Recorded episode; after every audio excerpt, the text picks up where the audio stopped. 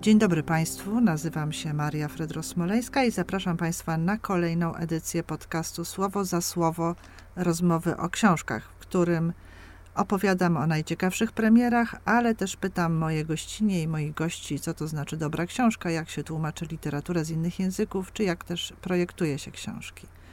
E, dzisiaj moją gościnią jest e, pisarka e, Patrycja Dołowy, która właśnie wydała nową książkę pod tytułem Skarby z fragmentami notatnika Michelle Levy. Dzień dobry, Patrycja. Dzień dobry. Twoja nowa książka jest jakby dalszym ciągiem tego, o czym pisałaś w poprzednich swoich książkach. Skarby z fragmentami notatnika Michelle Levy to dla mnie nawiązanie do poprzedniej książki, która nazywała się Wrócę, gdy będziesz spała. E, w przedmowie do pierwszej do poprzedniej książki e, pojawia się cytat, opowieść przytoczona przez jedną z, tw z twoich rozmówczyń, Annę, o Irenie Sendlerowej i Amosie Ozie. On obiecał jej, że napisze książkę o matkach, ale w końcu jej nie napisał a Sendlarowa go prosiła. Uważała, że nie mówić o nich to jakby im pozwolić umrzeć po raz drugi, zostawić je same z tym, idź już, nie oglądaj się. Dla mnie skarby, po pierwsze oczywiście książka twoja poprzednia, czyli Wrócę, gdy będziesz spała, to y, spełnienie tego życzenia Anny, y, Ireny Sendlerowej, o której pani Anna y, ci opowiedziała, bo napisałaś książkę o matkach. Natomiast skarby są jakby rozwinięciem, e, jakby odnosiły się też również do tej prośby, bo nie jest co prawda to stricte książka już o matkach, które rozdzielały się z córkami, by ratować je przed zagładą, choć też i taka opowieść się w tej książce nowej pojawia. Ale to książka o mówieniu, by nie pozwolić dawnym mieszkańcom żydowskich miast i miasteczek im umrzeć po raz drugi, a może raczej e, by przywrócić im pamięć, życie, tamtejsze przedwojenne i wojenne, bo często zdążyli umrzeć już po raz drugi. Czy e, zgadzasz się z takim moim odczytaniem? E, tak, ja w ogóle myślę, że w pisaniu jest zawsze taka podróż i, e, i te rzeczy, o których pisze się ze sobą łączą. Tak jak te historie, które opisuje się ze sobą łączą i sam akt słuchania jest taki. I rzeczywiście ja podróżując po Polsce spotykałam e, ludzi, którzy e, zostają z tymi historiami i próbują znaleźć te kawałki. E, więc ta, ta druga książka jest nie tylko o przywracaniu życia, ale też o tych, którzy pamiętają. E, i o tych, którzy, którzy dbają o to, którzy są takimi opiekunami pamięci, czy może e, po, położnymi pamięci w pewnym sensie, bo właśnie tak jak, tak jak powiedziałaś, oni e, po raz drugi umarli często. I, i żeby do, dotrzeć do tych historii, to, to rzeczywiście trzeba się nad nimi tak bardzo pochylić z taką bardzo dużą troską. I ten tytuł Skarby zresztą to oprócz tego, co on oznacza w naszym języku, e, to też etymologia skar słowa skarby wiąże się z troską w starosłowiańskich językach, więc e, e, to też jest o tym słuchaniu i przywracaniu. No właśnie, bo twoja książka Skarby, to jak mówisz, nie jest tylko o przeszłości, ale też i o teraźniejszości, ponieważ dotyczy ludzi żyjących obecnie. Y, mieszkańców tych miasteczek, którzy, których e, przodkowie dzielili razem z mieszkańcami żydowskimi. E, I tak jakby jeden zresztą z Twoich rozmówców powiedział, tak jakby, gdy odkrywali to nagle, ponieważ w szkole ich o tym, o tym nie uczono, e, że kiedyś przed wojną to miasto ich zupełnie inaczej wyglądało, że, że połowa ludności to byli Żydzi, że wszyscy żyli w jakiejś symbiozie ze sobą, tworzyli wspólną społeczność, a dzisiaj odkrywają, jakby ktoś odrąbał im połowę tego miasteczka.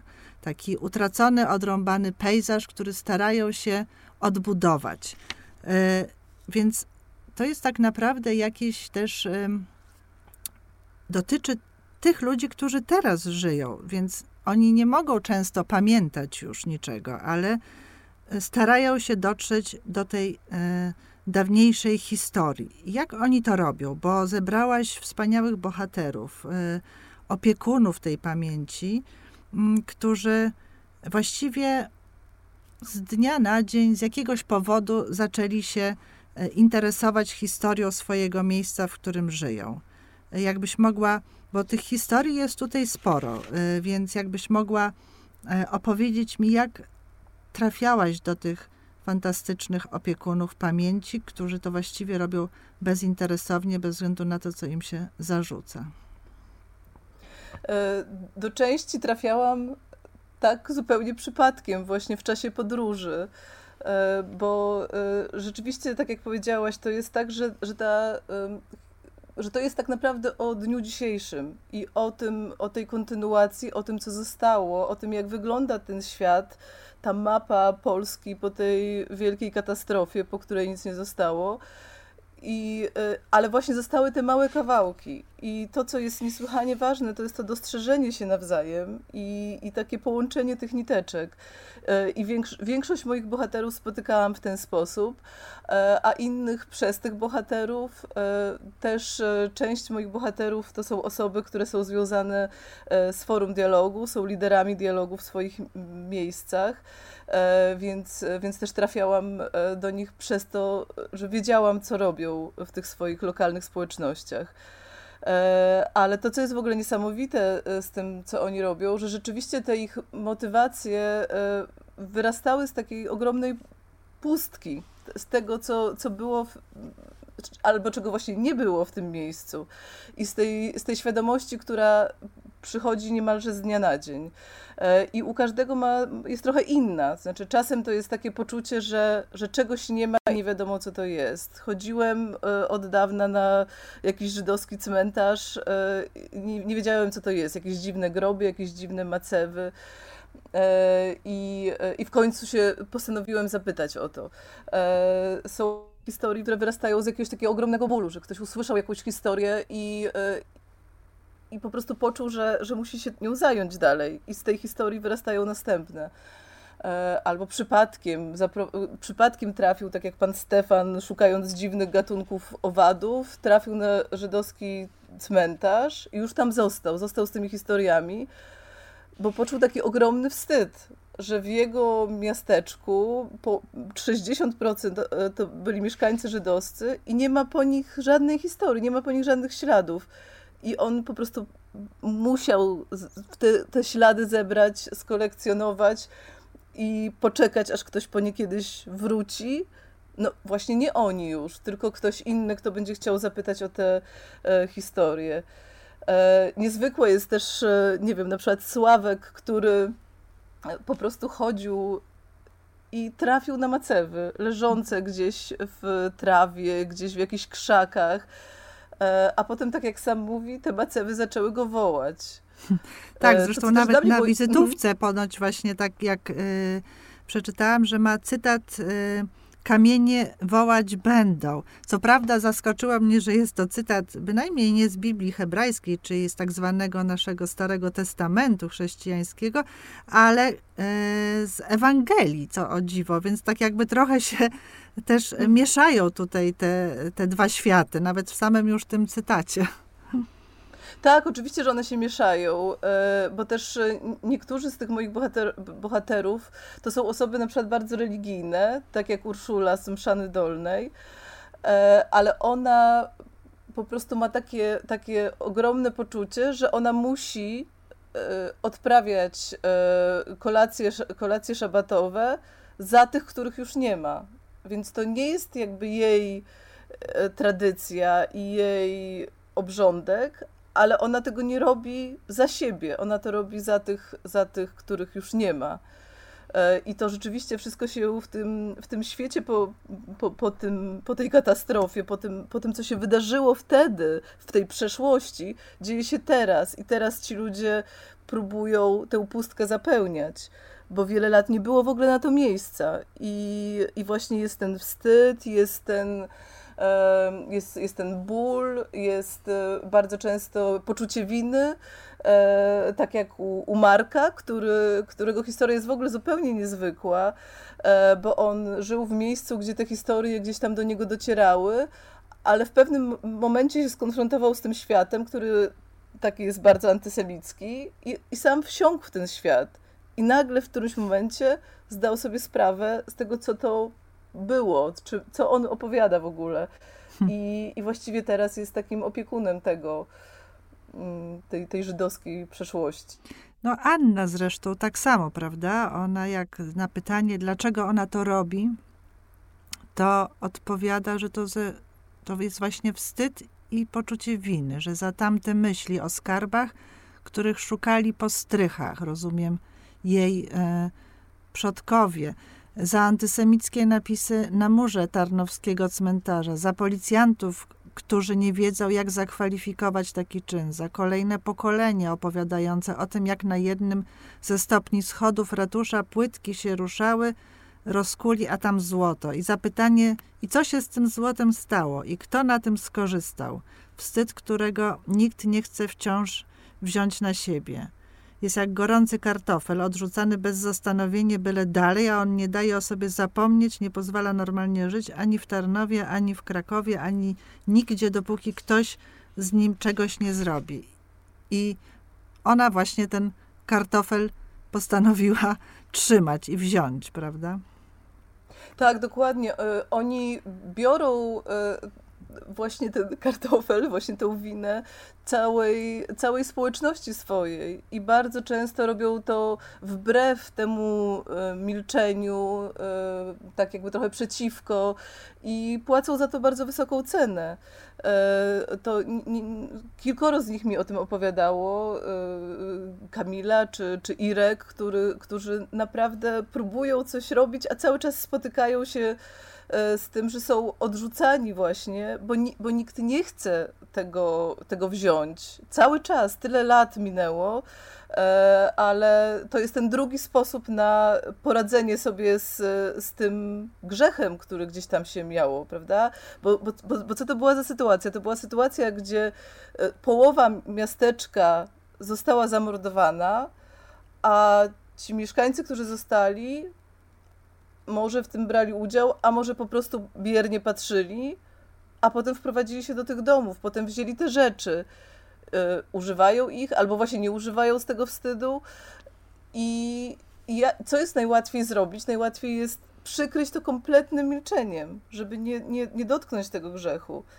A ci mm, opiekuni pamięci to biorą na siebie po prostu za całą, za całą społeczność. I to często jest bardzo bolesne i, i są odrzucani też często. Y, dlatego to jest takie strasznie ważne i tak bardzo y, zależało mi na tym, żeby oni się znaleźli w jednym miejscu, bo, bo kiedy oni się dostrzegają nawzajem, to wydaje mi się, że jest dużo większa moc i siła w nich, bo, bo to, co robią, jest niesłychane, jest, jest ważne, dobre, tak. E, ale oni są w tym sami najczęściej. Mm, ale jeszcze jest druga strona, bo jeszcze mamy e, potomków tych dawnych mieszkańców, e, ci, którzy ocaleli, przedostali się, wyjechali z Polski, wyemigrowali. Często już dzisiaj ich nie ma, natomiast są ich dzieci, ich wnukowie, którzy coś odkrywają też u siebie w jakichś papierach, w domach, tam gdzieś daleko, czy w w Ameryce, czy w Izraelu, e, czy gdziekolwiek e, toczy się ich życie i postanawiają e, przyjechać i zobaczyć, odnaleźć, nawiązać jakiś kontakt. Więc to jest jeszcze tutaj ta konfrontacja dwóch stron. Naj, najbardziej taka dramatyczna historia u ciebie to jest ta historia zatytułowana Cukiernica Rosenthala Ewy i Ruth. Tak, to jest taka historia, która ze mną e, zostanie. E, zwłaszcza, że zostałam trochę jej powiernicą. E, Rów już nie ma. Ewa nie, nie, nie chce tego tak. No, nie chce opowiadać o tym. Ona, ona powierzyła mi tę historię i ja trochę z nią zostałam. E, I ta cukiernica rzeczywiście nawet tak symbolicznie, bo ona w końcu pęka, e, jest, jest rzeczywiście taką e, historią spotkania, które wydaje się aż niemożliwe, ale jednak mogło się zdarzyć i, i różne rzeczy z przeszłości można nadać im coś, co będzie ważne przyszłości, coś, co, co pozwoli żyć teraz i żyć w przyszłości, mimo że tamtego nie da się naprawić. E, I, I, w tych historiach bardzo często są te spotkania, w których właśnie okazuje się tak trochę jak w baśniach, że e, ta podróż po jakiejś rzeczy, po jakieś złoto czasem, to, to jest tak naprawdę podróż po coś zupełnie innego, ale coś niesłychanie ważnego. Mm, a rzeczywiście ci moi bohaterowie, mm, poszukiwacze, ci amerykańscy y, potomkowie e, polskich Żydów, to są ludzie, którzy tej pustki dotknęli dokładnie od drugiej strony. Oni w którymś momencie e, orientują się, że mają rodzinę, mają miejsce, mają życie, mają swoją tradycję żydowską, ale, ale nie mają tej przeszłości nie wiedzą, gdzie są groby ich przodków, nie wiedzą, jaka, co ich łączy, gdzie było ich miejsce, e, gdzie była ich przestrzeń i potrzebują to znaleźć, potrzebują to odszukać. Bardzo często właśnie tym czymś, e, co pozwala im wyruszyć, jest, jest właśnie fizyczna, namacalna rzecz. E, bo te rzeczy w jakiś taki dziwny sposób są właśnie tym, co zostaje po ludziach. To jest coś, co fizycznie tkwi, nabiera jakichś swoich innych funkcji, zmieniają się te role e, rzeczy, ale, ale one tam są i to jest coś, po co można spróbować wrócić. Ale potem się okazuje, że, że tak naprawdę nie po to się jedzie tam. Też w swojej książce wplatasz historię bardziej osobistą. historię Michelle, której towarzyszysz, jesteś towarzyszką jej podróży. E, czego Michelle poszukuje i w czym ty jej pomagasz? To sytuacja inna, bo angażuje cię bardzo emocjonalnie, więc też na pewno e, było to dość trudne zadanie włączyć to w książkę, gdzie bohaterami są osoby no, bezpośrednio niezwiązanymi, niezwiązani z tobą. E, tak, tak, tak naprawdę to, e, to była ta historia, która w ogóle zainspirowała mnie do, do napisania o tym. To znaczy, y, spotykałam po drodze tych innych poszukiwaczy i zdałam sobie sprawę, że nie jesteśmy w tym same. E, a rzeczywiście to była niezwykła historia zupełnie. E, ja poznałam Michelle, e, kiedy ona przyjechała do Polski pierwszy raz w 2017 roku. I ona poszukiwała jakichkolwiek śladów swojej prababci Salomei. E, co też jest dość niezwykłą historią, ponieważ ona e, nawet nie wiedziała, że ta babcia jest z Polski. Babcia zawsze mówiła, że jest z Austrii. No i oczywiście była z Austro-Węgier, prawda, z Galicji. I jak e, znalazła jej świadectwo szkolne i się zorientowała, że babcia jest stąd, to tutaj przyjechała.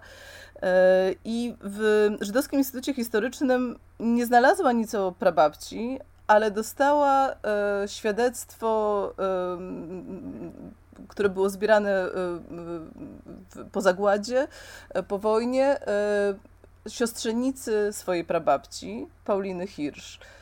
E, I ja przetłumaczyłam jej to świadectwo, bo to świadectwo było po polsku, i po prostu w tym momencie obie się znalazłyśmy w środku tej historii, ponieważ w tej historii było niesamowicie dużo miejsc, nazwisk, właściwie cała mapa, całą mapę można było odtworzyć. Wiedziałyśmy też z tej historii, że cała jej rodzina zginęła, że tylko ona przeżyła i że właściwie w takim razie jest jakąś osobą, której, która, o której tyle wiadomo, a tak naprawdę nic nie wiadomo i nikt nie opowiada dalej jej historii. I to, co zrobiłyśmy, to właśnie pojechałyśmy fizycznie, śladami tej osoby. E, to, co się między nami działo, to też było niezwykłe, bo właśnie ja jestem stąd, a ona stamtąd i e, podróżowałyśmy razem przez te krainy, które trochę pamiętają, a trochę właśnie przede wszystkim nie pamiętają, przede wszystkim przykrywają to całkowitą niepamięcią. I w tym morzu niepamięci spotykałyśmy właśnie te pojedyncze osoby, które w, tym, w tych jednych miejscach, w tych, w tych lo, lokalnych społecznościach z, z, zachowały sobie coś. Tak. A w, w tym właśnie pa, panią Małgosię, a potem pana Stefana który 35 lat czekał tak naprawdę w pewnym sensie na nas. Tak, na Michelle. Na Michelle. Powiedz mi, jak ty byś siebie określiła? Posz jako poszukiwaczkę pamięci, czy jako opiekunkę pamięci? Bo też przecież się tym zajmujesz już od lat. E, tak, no właśnie to nie jest łatwe pytanie. E, ja tak zawsze sobie myślałam, że e, jestem taką trochę położną mm, pamięci czy tych historii, bo zaczęłam od bycia poszukiwaczką, od poszukiwania też swoich e, brakujących kawałków e, i historii rodzinnych, a potem różnych innych e, związanych z miejscem. Ale potem zaczęłam jeździć właśnie po całej Polsce i dalej i się nagle okazywało, że właśnie te historie moje i te, te innych, y, rodzinne, te brakujące kawałki, te kompletnie porozsypywane po całym świecie, że one właśnie w niektórych miejscach się łączą w taki niesamowity sposób. I zaczęłam je tak zbierać i ze sobą łączyć, opowiadać je, spotykać kolejne osoby. E, I tak trochę z tej poszukiwaczki stałam się opiekunką tych różnych kawałków, które, e, które e, pozbierałam, które już miałam, z których e, zaczęły płynąć historie. Więc no chyba, chyba jestem tak trochę jednym i drugim teraz, choć zaczynałam od poszukiwania. Jak ci się z tym śpi? Bo jednak to jest duża, duży ciężar, który wzięłaś na siebie. Tak, i nie śpi się z tym łatwo. I to jest oczywiście tak, że te historie są trudne e, i, e, i wymagają jakiegoś takiego właśnie dużej troski, która ma swoje koszty, e, ale to, co pomaga z nimi być, to, że właśnie oddaje je dalej i że też inni biorą po kawałku tych historii i też one gdzieś tam dalej są przekazywane. I to powoduje, że, że to jest jakaś taka nasza wspólna odpowiedzialność i wspólny ciężar.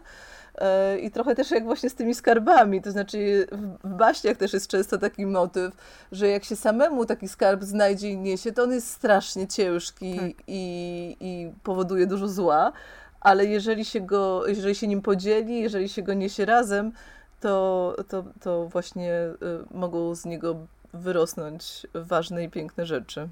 Tak, to wszystko zależy, jak się też ten skarb spożytkuje, żeby tak. zdjąć z niego tę klątwę, prawda, która Dokładnie. jakoś na nią wisi. No ale podróżowałaś, szukałaś, rozmawiałaś, no i nastała pandemia, a miałaś plan książki, więc myślę, że tutaj też warto e, powiedzieć, jak pracowałaś nad tą książką, bo jednak ostatnie, no już właściwie dwa lata E, żyjemy w dość utrudnionych warunkach, jeśli chodzi o zbieranie materiałów, spotykanie się, rozmowy, podróżowanie. A przecież tak, musiałaś tych e, bohaterów jakoś też oswoić. To jest przecież, żeby, żeby nawiązać z nimi bliski kontakt, to często trudno tak na odległość. Tak, dokładnie. To było bardzo trudne i zmieniło zupełnie, może nie zupełnie, ale zmieniło charakter tej książki.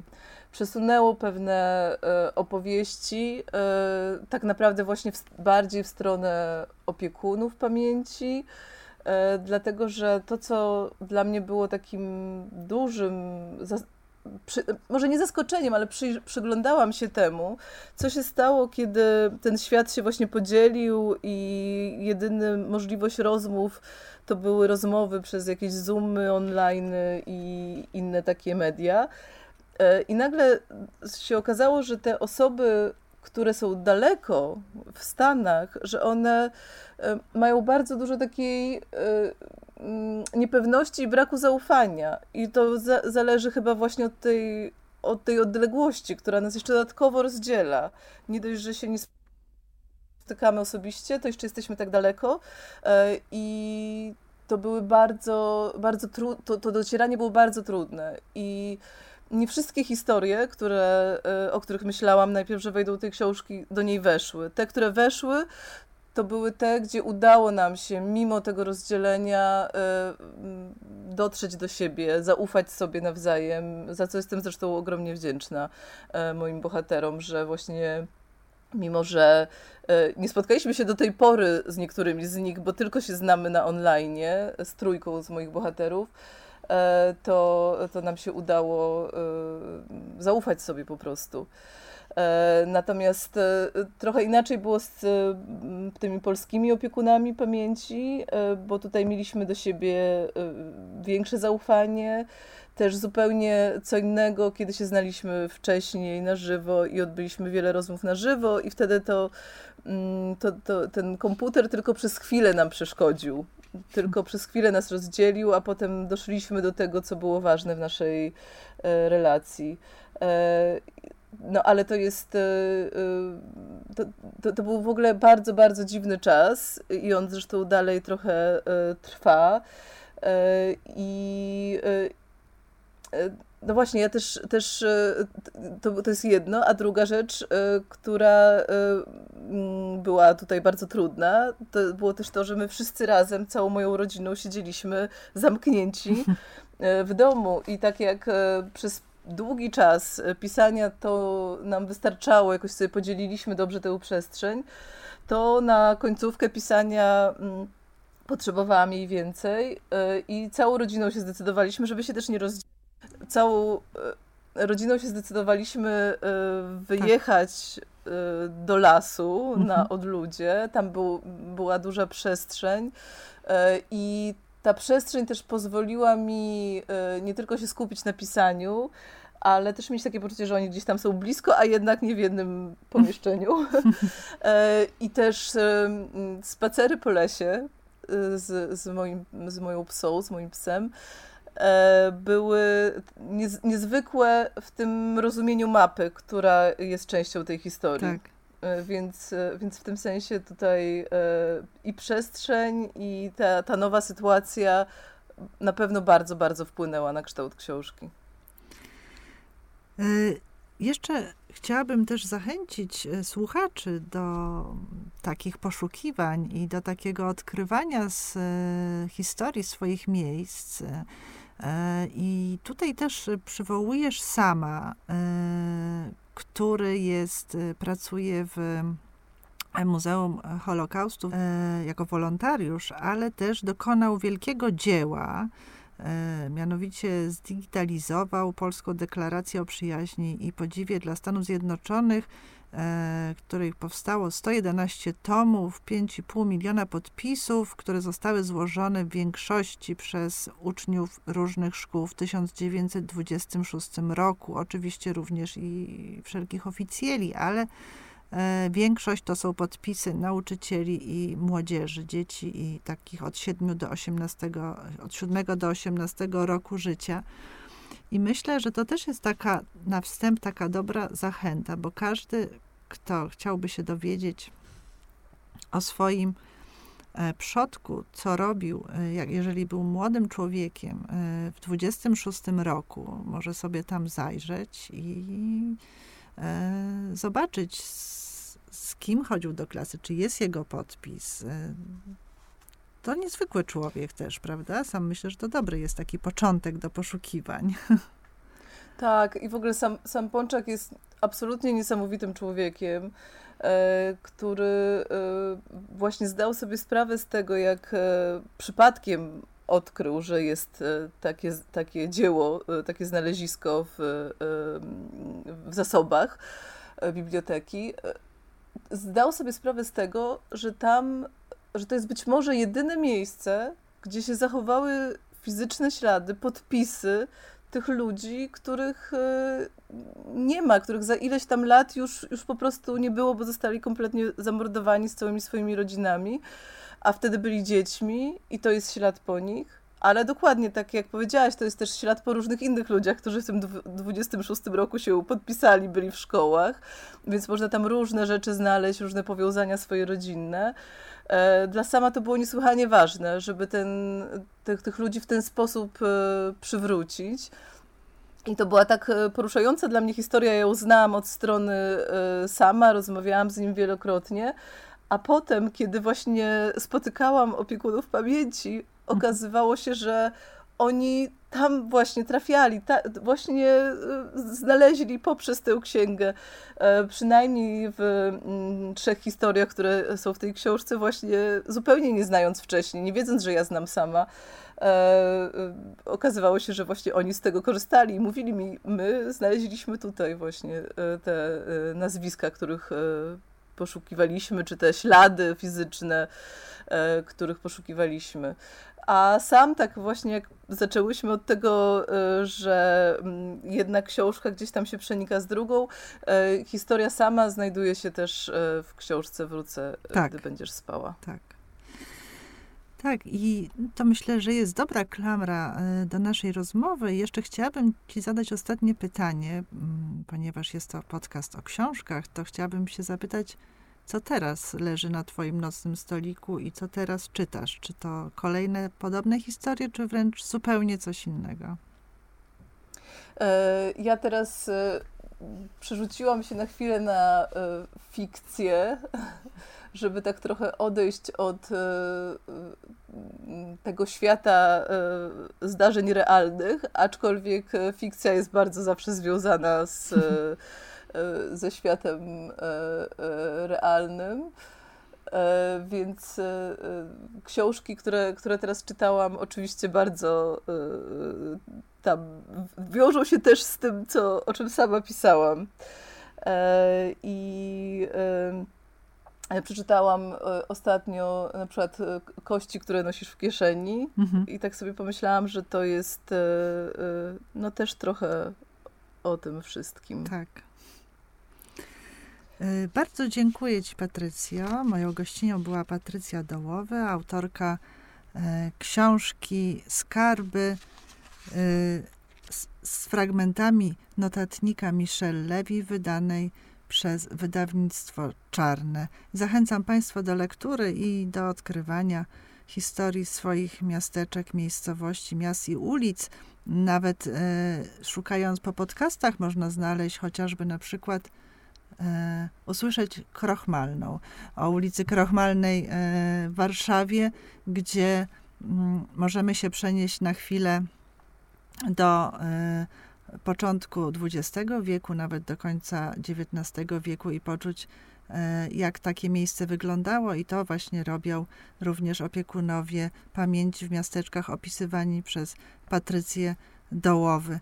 E, więc myślę, że, że, że na pewno i lektura tej książki, jak i e, słuchanie, wyszukiwanie, zajrzenie właśnie do tej zdigitalizowanej księgi mm, pamiątkowej, e, którą dekla, tej deklaracji o przyjaźni, że to może być dobry początek do jakichś e, państwa indywidualnych odkryć.